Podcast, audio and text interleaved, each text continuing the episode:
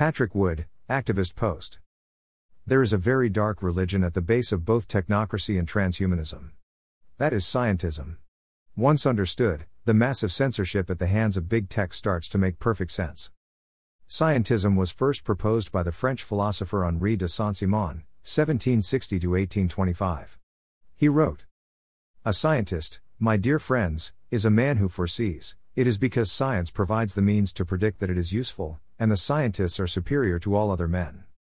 Saint Simon's idea of science was more of a metaphysical proposition that gave way to what we call today pseudoscience. It is mostly speculation dressed up as science. In any case, no scientist or engineer has a crystal ball to foresee the future, nor are they superior to all other men. Nevertheless, Saint Simon became one of the acknowledged founding fathers of both technocracy and transhumanism. In his day, he proposed that the religious leadership should literally be replaced by a priesthood of scientists and engineers, who would interpret the oracle of science in order to make declarations to society on the human actions necessary to lead mankind out of darkness and into utopia. Thus, science would be elevated to a state of immutable godhood, worshipped by its followers, who in turn are led by its priests. Does this sound familiar in today's world? Well, it should. You would think that this weird religion of scientism would have evaporated into history after 200 years, but instead, it has magnified and proliferated. The priests of global warming science see into the future to tell us with certain authority that the seas are going to rise and the world will literally burn up. Remedies are offered to head off such a terrible fate, such as scrapping free market economics in favor of sustainable development as huckstered by the United Nations.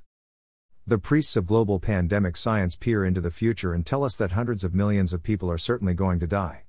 The only way to save yourself is to do exactly what they tell you to do wear a mask, nay, two or three masks, deny all social contact with family and friends, shut down unessential economic activity, etc. What was originally a 14 day exercise to simply flatten the curve has now intentionally morphed into a never ending cascade of pseudo scientific instructions and demands.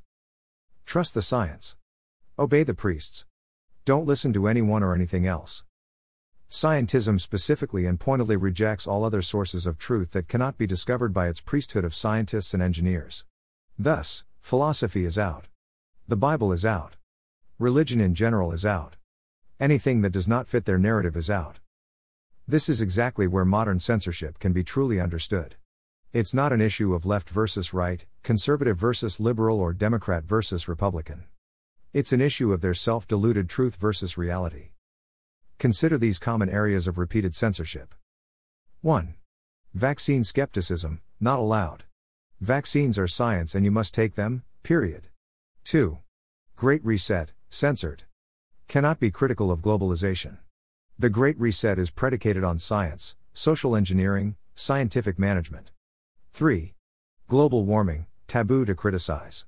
Man made warming is scientific, all else is deemed fake news and fake science. 4. Hunter Biden scandal, absolutely verboten. Such scandals expose corruption among global elite oligarchs, who are all heavily invested in big tech and scientific management of society. 5. Face masks, lockdowns, their science says do it, no alternative discussions allowed. 6. Alternative COVID treatments such as HCQ, totally censored as anti science, even when offered by prominent doctors and scientists. What about Twitter's ban on President Trump and tens of thousands of populist oriented social media users? Populism is the biggest threat to big tech because populists are uniformly against globalization, all about science, the Great Reset, all about science, and scientific bullying. What about the censoring companies? You guessed it. They are all based on advanced technology Google, Twitter, Facebook, Instagram, Amazon, MailChimp, Stripe, MasterCard, GoDaddy, etc. In sum, censorship is all about science, their science. Pseudoscience. If you cross their science or any part of it, you are going to get blotted out. How do they blot you out? Oh, that's all automated with technology. It's called artificial intelligence. The religion of scientism is threaded throughout every high tech government agency and corporation in the world. They are the excluders. Legitimate scientists and engineers are the excluded, and along with them, everyone who dares to repeat their warnings. To fight big tech over censorship is to fight its carefully concealed religion of scientism, which is precisely what makes it so dangerous. This article, republished under a Creative Commons license, was discovered here. Patrick Wood is the author of Technocracy Rising, The Trojan horse of global transformation.